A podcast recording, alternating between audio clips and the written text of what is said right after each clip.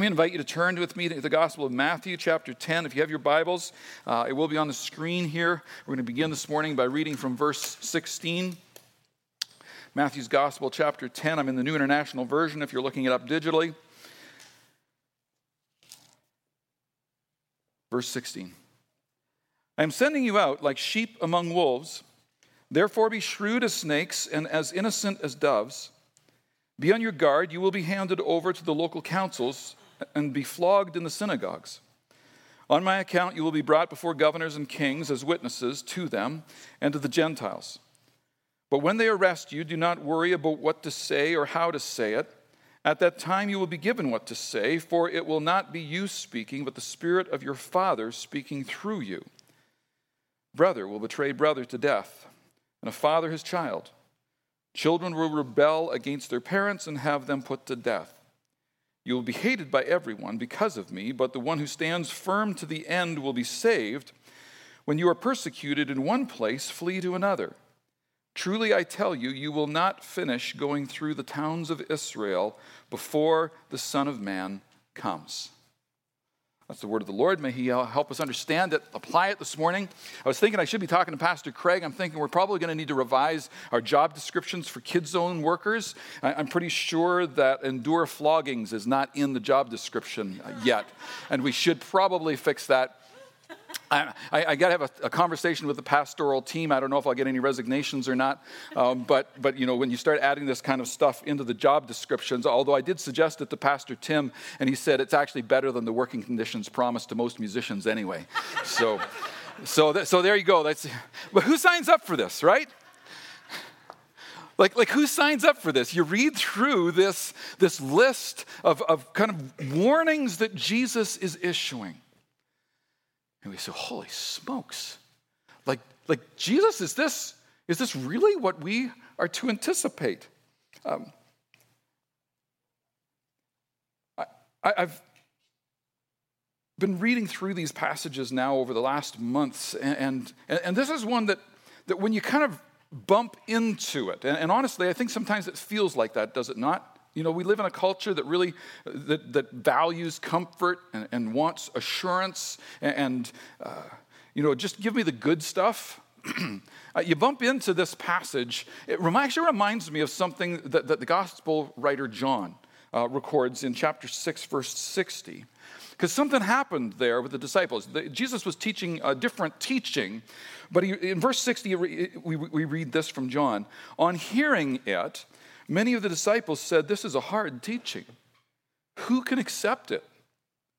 Aware that his disciples were grumbling about this, Jesus said to them, Does this offend you? And from this time on, many disciples turned their backs and no longer followed Jesus. You do not want to leave too, do you? Jesus asked the twelve. And Simon Peter answered him, Lord, to whom would we go?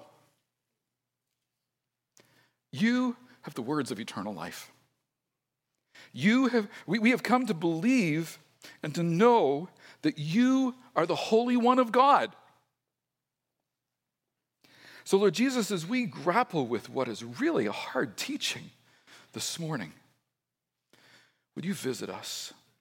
That we would understand your word is to equip us, that the, the, the, man and the woman of God would be thoroughly equipped for every good work in you, Lord Jesus. So come and equip us, even with teaching that does not rest very comfortably on our ears. We ask in your beautiful name, Lord Jesus. Amen.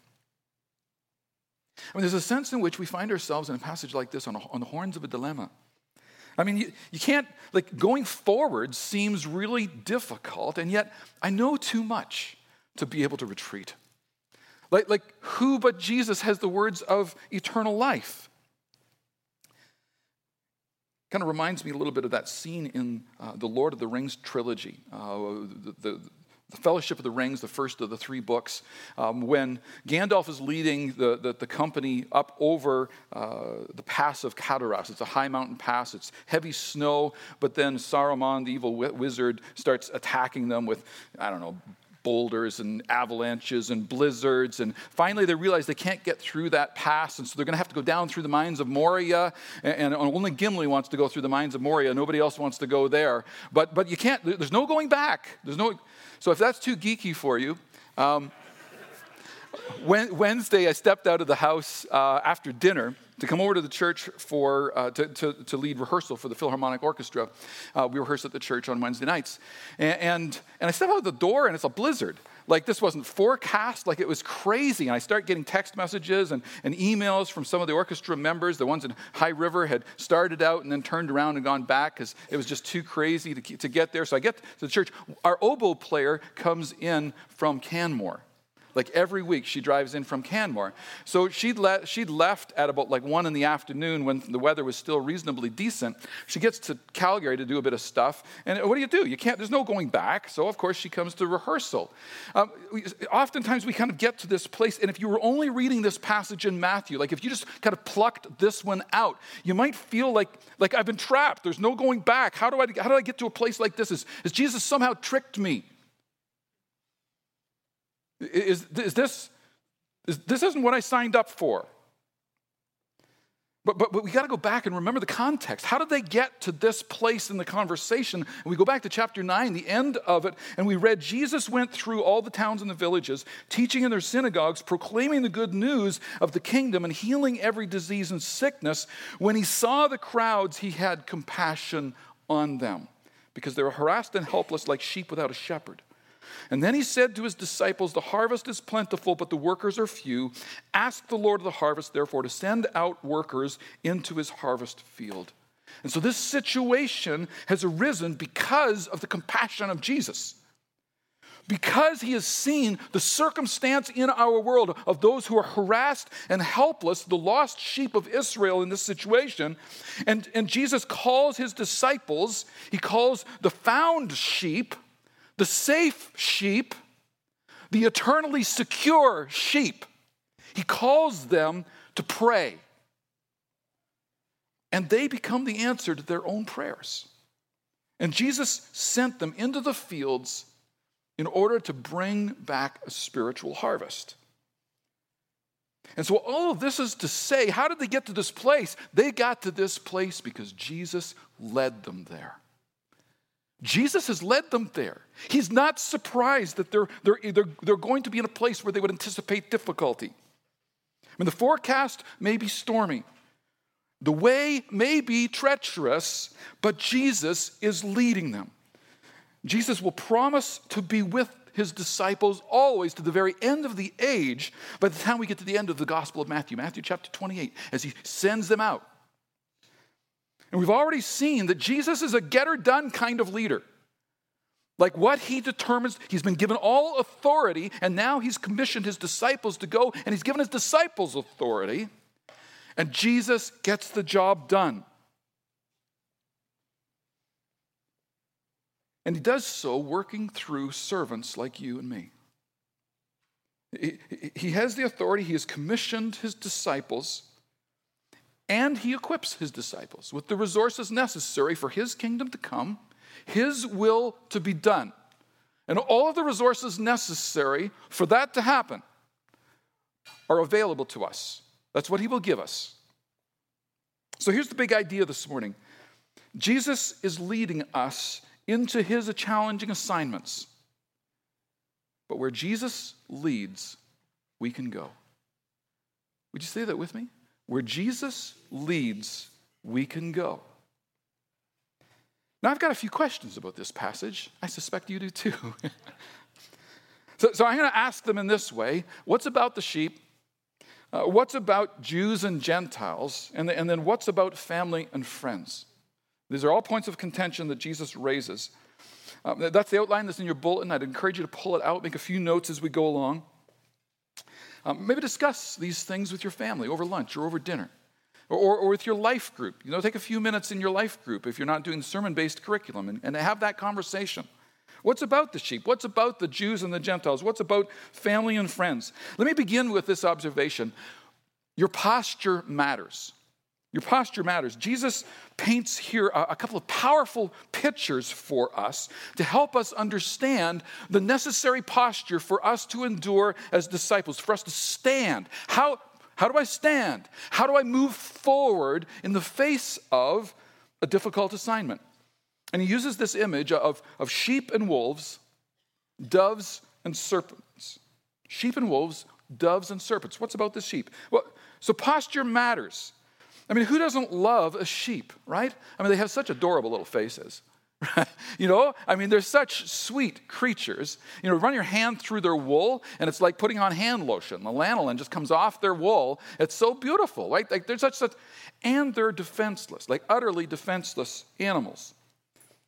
And so we've been associated with an animal that is, is dependent upon others dependent upon the shepherd.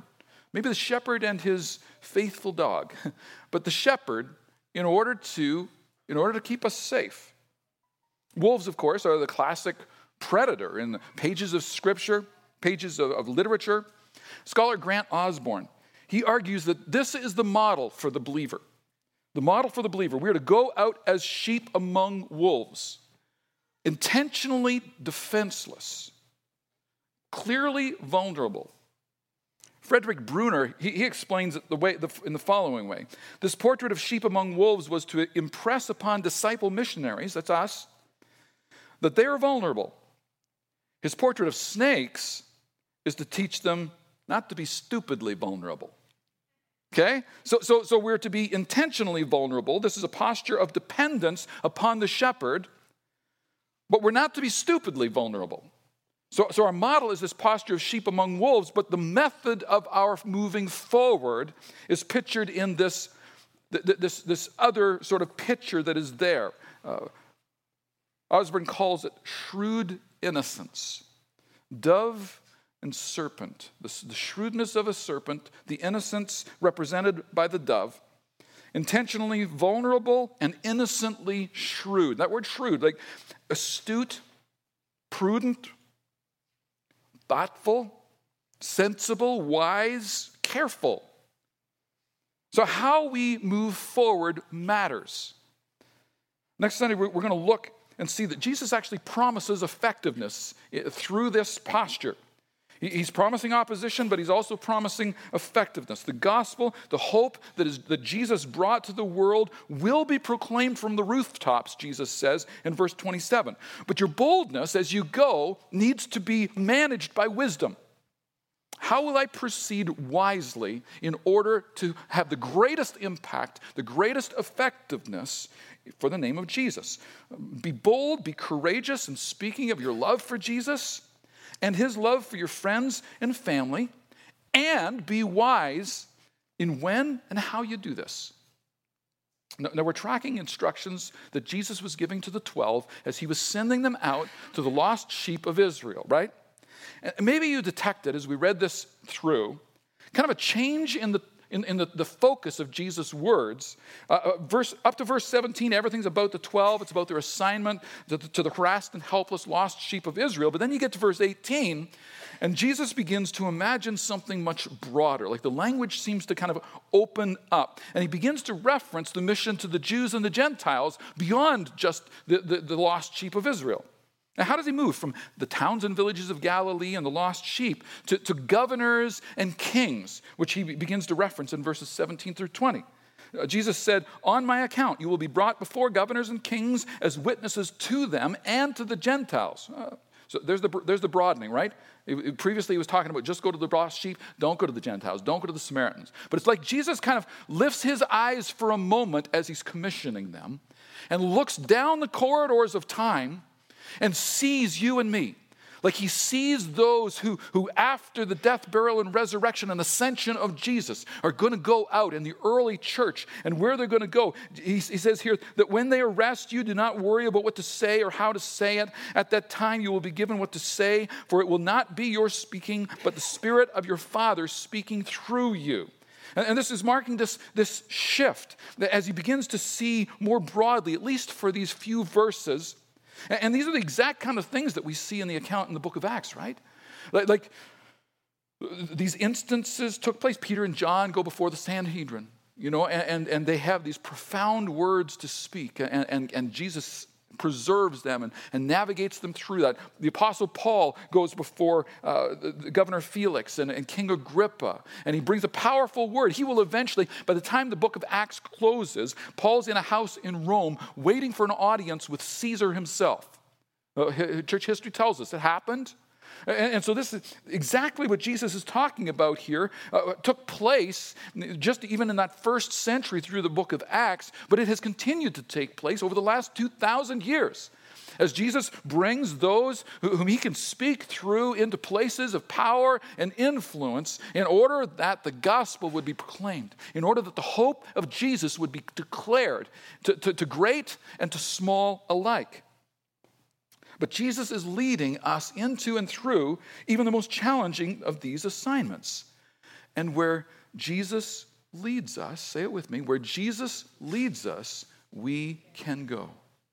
Where Jesus leads us, we can go. But then this starts getting very, very personal, does it not? I mean, Jesus warns that speaking for Jesus, living for Jesus, following Jesus may get in the way of some of the relationships in our lives. And so we run into, well, what's about family and friends? And I know some of you are living this. Some of you are living this. Like some of you can't go to a, to a family function without feeling like you're the odd man out. Like you just know that you do not fit in. This is a weird sensation. Some of your family, they think you've lost your mind. They think that maybe you're, you're foolish or simple or deluded. For some of you, it's more than a feeling. I mean, words have been spoken, right? You've been corrected, you've been rebuked, you've been minimized. Some of you have been muzzled. Don't talk about your faith around my kids. Uh, those would be my grandkids, right? This is painful stuff. And we say, well, well, Jesus, why does this have to get so personal? Because the pain is at least in, in, in two ways. One is that no one likes to be criticized, especially by those you love. Right? You, you want to be admired. You know, you, you want your life to be celebrated, you want your memory to be revered. You want them to speak well of you, and you want to have a positive and constructive influence in their lives. This is what we long for. Uh, there's a second way in which this is painful. When I came to believe in Jesus, when I turned to the Lord and was saved, I was saved from mortal peril. When you turn to Jesus and believed in him and began living for him, you were saved from mortal peril. And as best we can tell, uh, if they've not, sorry, let me say this carefully. If they have not turned to Jesus, they continue in that mortal peril. And that, that breaks our hearts, right? Because we long that they would be in a saving relationship with Jesus rather than choosing to atone for their own sin that they would turn to Jesus and allow Him to atone for their sin and grant them rescue from the judgment that God must bring against sin. And yet Jesus warns, he says, Brother will betray brother to death, and a father his child. Children will rebel against their parents and have them put to death. You will be hated by everyone because of me, but the one who stands firm to the end will be saved. If, if you came and began believing in Jesus uh, because you heard some prosperity preacher promise you health, wealth, and prosperity, um, your, your faith may be in crisis right now. Thank Jesus that he has introduced you to him. And then hear the words of Jesus and know, because he wants us to be equipped and readied when difficulties come such that it would not undo our faith. It would not, not leave us in a place uh, uh, of disillusionment, having believed he promised us something, when clearly the words of Jesus here are saying there's going to be difficulty in this. You, you didn't sign up. You didn't sign up for a cruise ship You, you signed up for a search and rescue vessel. Now, there will be some seasons uh, of smooth sailing, and there will be great adventure in it. But we go into hostile waters in order to bring back those who are harassed and helpless. Jesus is warning us here. The mission is not going to be all upward and to the right. The coming hope of the kingdom of heaven will be opposed. And we know the author, we know the one behind that opposition too. And Matthew's going to introduce us to more of this opposition as we work our way through, because Jesus faced opposition. This warning is for your benefit, so that your faith won't be undone. You won't be surprised. Because some, according to John, when the teaching was difficult, they, they'd started down the road, but then they turned back. They'd fallen away. And Jesus longs that that would not be true of you and I, that we would continue down the road even when we face opposition, even when difficulty, even when we're ridiculed, even when our faith leads to seeming betrayals. To be forewarned is to be forearmed. But, but, but then look at this. It's, but we're called not to then kind of fight in this situation. You look at verse 23, and Jesus instructs when you are persecuted in one place, flee to another. Truly I tell you, you will not finish going through the towns of Israel before the Son of Man comes. Flee to another. Pick your battles. Not every hill is a hill that you should be dying on. And there may be some towns or households, we heard this from Jesus last week. There may be some towns or households where you shake the dust off your feet and you move on. Uh, there may be some family, there may be some friends that, you're going to need to, just leave that spiritual conversation in, in God's hands where you're going to have to just back away from it because you just aren't gaining any ground. There's no receptivity there. We talked about that last week too, right? The, the household that you would enter would be the one where you, where you could see that there was some receptivity there. Well, when it's not there, you have to back away and you have to, but we don't, we never stop praying. We never stop committing that situation to the Lord. And I think one of the most strategic prayers that we can pray in that kind of situation is that God would bring reinforcements. That he'd bring a, a friend who loves Jesus, a co-worker who would, would be bold in their testimony, that would, would stand with the testimony that you've already brought, the encouragements that you've already brought. And, and time and time again, God has been known to do end runs around those who are the most resilient to him. And we wait, and we watch, and we pray, and we pray, and we pray.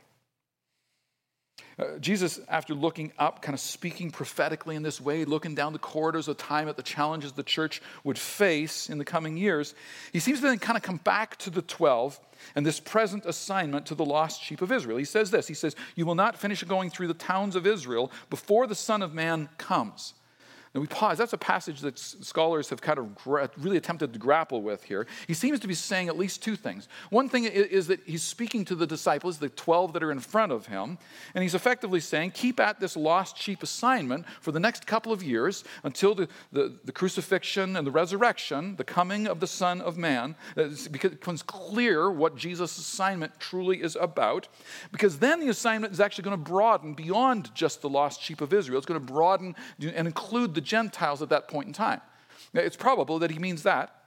But, but he's also referring to the bigger picture here as well. You can't hear that language, the coming of the Son of Man, without envisioning his second coming, without envisioning what's taking place uh, yet in our future. That this going to the lost sheep of Israel assignment will not be complete until the Son of Man, until Jesus comes the second time. In, other words, this is an ongoing mission assignment for all of Jesus' disciples. Now, now, now, did you catch the word of hope that's present in there? Jesus will return. He is coming, and he will judge the, the living and the dead in his coming. And it will be that day of reckoning when justice will be served. And those who are in Christ, those who have confessed our sin before Him and invited Him to be atoned for our brokenness, for the corruption of our lives, rather than we atoning through somehow trying to do our good works and it doesn't work. That day will come and it will be an exciting day because all will be made right. And in his mercy, he's not come yet because there are more who need Jesus. More to be rescued, more search and rescue missions, uh, more going out into the dangerous assignments here and around the world in order that the hope of Jesus would be known and embraced by as many as would embrace him. Now, let me just issue a few kind of concluding encouragements here. How am I doing? Um, it's going to take me just a couple of minutes to wrap this up because there are just there are really significant impl- uh, implications for us in this. The first would be pray for our nation. Now, how did I get there? We live in an extraordinary era of history, in an extraordinary place where we enjoy marvelous freedoms of religion and freedoms of speech most of the time right? This is an amazing nation in which we live, and we are called, we're told to pray for our leaders. This is going to be an extraordinary year, 2019. May 31st, we'll go to the polls provincially and, and, and vote for our provincial governments. And then in, uh, in October, what's the date? Um, the 21st, the 43rd federal election will be hosted in our nation, and we will pray for our nation. As uh, we will vote for, for our, our, our, leaders, pray about the process. Uh, Norman Janice uh, Newman, where are you, Norman Jan? Just wave. There they are. Uh, Wednesday nights, they're hosting a prayer meeting specifically for the nation. Um, maybe you're called to pray specifically about this. Vote. Get involved with the process. You Exercise. We are in a democracy and we carry that responsibility. So, purpose that you will uh, engage in the electoral process. Get to know the candidates. Who are these people? What do they represent? Uh, my encouragement is always vote character ahead of policy. Policy can always be changed. But vote for character. Look for the person who has integrity, who stands for something. Uh, maybe it's not all the things that you, all the I's the way you dot them, or all the T's the way you'd cross them, but as best you can know them, get to know these people. What are their morals? What, what kind of convictions are they immovable on? And, and then attempt to, to, to vote in that direction. And then engage. Some of you, some of you may be in maybe wired, maybe you have the stomach, the constitution for politics, you know, and, and, you need to get involved in some way. And then let us know that you're doing that so we can pray for you. Uh, it's going to be a bipartisan prayer, okay? I'm just going to be upfront about that. Uh, uh, but, but, but, we're going to pray for you and pray that God would do an extraordinary work in and through you as He calls, he calls believers into places of influence in order that the, the, the freedoms of our nation would be preserved so that we can go out now, if the day comes when the, the freedoms of our nation are not preserved, it's because Jesus is leading us there. And where he leads us, we can go.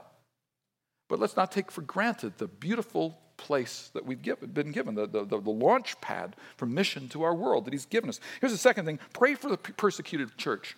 Pray for believers in, in other parts of the world. The church internationally, by and large, does not know the freedom and the peace that we enjoy here. Pray for those who are persecuted. Remember the church. Here's a story from China. Five relatives were taken into custody after gathering outside a police station to ask about their loved ones on February 15th. Okay, what's that, a week ago? Two weeks ago? On December 9th, two months ago, Around 100 members of the Early Rain Covenant Church, located in the city of Chengdu, had been taken into custody. At last report, several were still imprisoned. Concerned about the condition of their detained loved ones and wanting more information, family members gathered outside the police station with their small children. As officers monitored them, one Christian heard the officers debating about whether to, to arrest them. At around 8 p.m. that evening, four spouses, along with a child from one of the families, were taken into custody and accused of illegal gathering. That's a, that's a, a report. I just got that uh, this past week from Voice of the Martyrs.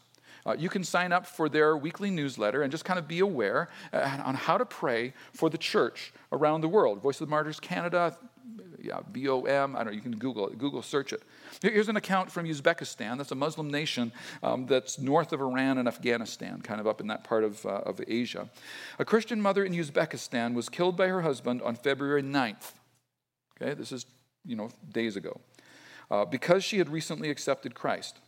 The attack happened in the Tashkent airport as she was attempting to flee the country. Problems for Umida not her real name, began when her husband discovered that she had asked a friend for a Bible. In addition to locking Umida in their home to prevent her from going to church, he also banned her from seeing their two year old son. Eventually, she was able to go live with her parents along with their daughter while, still, while living there, Umida attended church for, but continued to face threats. In a final move to find safety, the threatened woman attempted to leave the country. While at the airport, she was confronted by her husband, who ruthlessly slit her throat. Friends are asking for prayer on behalf of Umida's grieving parents, as well as her distraught children.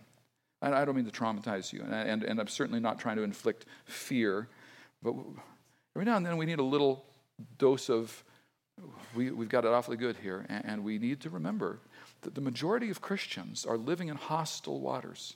They have come to faith in Jesus because he is irrepressible. He is extraordinarily beautiful, extraordinarily beautiful. And, and, and there's an invitation for us to remember them and pray for them. And to remember that where Jesus leads, we can go. Where Jesus leads us, we can go.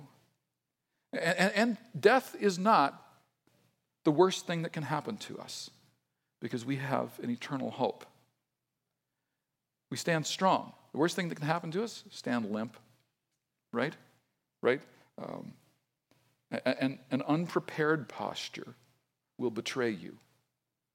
You know, if, you, if you're thinking it's just going to be all flowers and tulips and, and, and, and easy going, um, it's going to betray, that expectation is going to betray you. So don't allow yourself to be surprised when living your faith out becomes difficult. Uh, we don't have to expect it. It's not always going to be happen. It's always going to happen, but when it does happen, when it does happen, uh, know that Jesus is with you. Pray for the nation, pray for persecuted believers, and then with that sort of word, ready yourself. Ready yourself. Get to know the one who saved you, the one who is leading you, be able to hear his voice so that, so that you can respond. Know his love, know his character, know his compassion. The only way you can do that is by spending time in his word and time with his people. That's how we get to know his voice. That's how we, uh, we follow faithfully. What are you doing to equip yourself, to encourage yourself, that, that to, to nurture uh, this faith that is there, to grow in Christ? Your life group is a great place to take another step. Daily scripture reading, you know, go to YouVersion and get on a reading plan and read scripture on a daily basis. Feed, speak to him in prayer on a daily basis. We, we gave you the prayer cards, they're in the bulletin again this week, the, the um, bookmark. Um, talk to Jesus about some of the people that maybe came to mind as, a, as we've been working through this passage this morning. When the day of testing comes, you will stand because you are following Jesus and we are looking to him. And where Jesus leads us, we can go. Will you stand with me? I want to give the last word to the Apostle Peter as the worship team makes their way up. The Apostle uh, Peter writes, Finally, all of you be like minded. This is uh, 1 Peter 3, verse 8. Be like minded, be sympathetic, love one another, be compassionate and humble. Do not repay evil with evil or insult with insult. On the contrary, repay evil with blessing, because to this you were called so that you may inherit a blessing. For whoever would love life and see good days must keep their tongue from evil and their lips from deceitful speech. They must turn from evil and do good. They must seek peace and pursue it. For the eyes of the Lord are on the righteous, and his ears are attentive to their prayer. But the face of the Lord is against those who do evil. Who is going to harm you if you are eager to do good? But even if you should suffer for what is right, you are blessed. Do not fear their threats. Do not be frightened. But in your hearts, revere Christ as Lord. Always be prepared to give an answer to anyone who asks you, to everyone who asks you, to give the reason for the hope that you have. But do this with gentleness and respect, keeping a clear conscience, so that those who speak maliciously against your good behavior in Christ may be ashamed of their slander. For it is better, if it is God's will, to suffer for doing good than for doing evil.